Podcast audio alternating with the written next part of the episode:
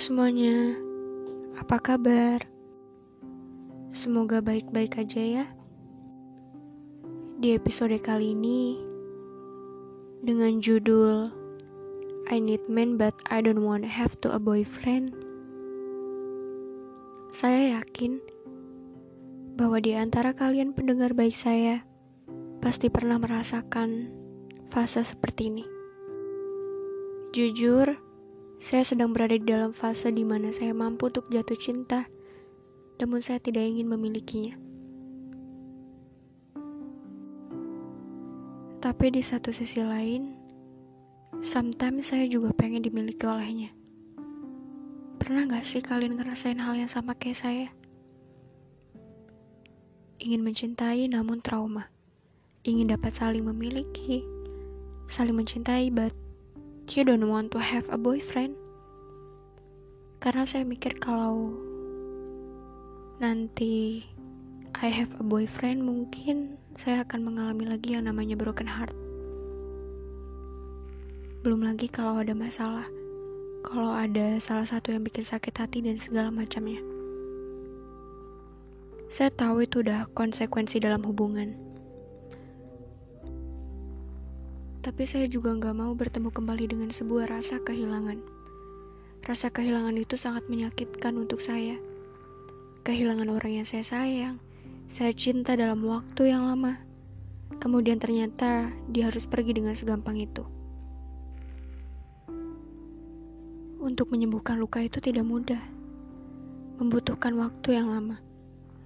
Untuk naik lagi ke atas, untuk bangkit lagi rasanya tuh susah banget. Waktu itu ketemu sama satu orang yang bisa bikin saya nyaman.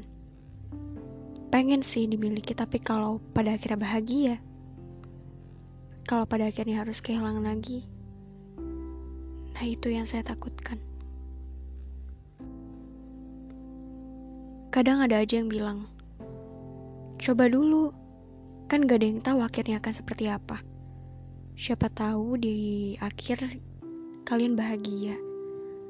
Toh, semua orang itu kan gak sama. Sekarang mikirnya gini. Mencoba itu memang mudah. Tapi kita gak tahu gimana jadinya kalau ternyata hasilnya mengecewakan. Terus pada akhirnya merakit lagi, mengobati lagi, karena tersakiti lagi. Kan kita nggak tahu gimana sulitnya prosesnya seseorang untuk menyembuhkan luka. Ibaratkan kamu beli makanan, terus kamu cobain mudah kan? Cuman disuruh makan doang. Tapi setelah itu, setelah kamu tahu rasanya, kamu nggak suka sama makanannya, kamu kecewa nggak? Ternyata makanan yang kamu beli rasanya nggak seperti yang kamu bayangkan. Udah beli mahal-mahal, eh rasanya gak diterima sama lidah kamu. Udah mati-matian buat mencoba cinta, udah meyakinkan diri, udah berusaha buat memberanikan diri. Eh, ternyata hasilnya sama saja kayak sebelumnya.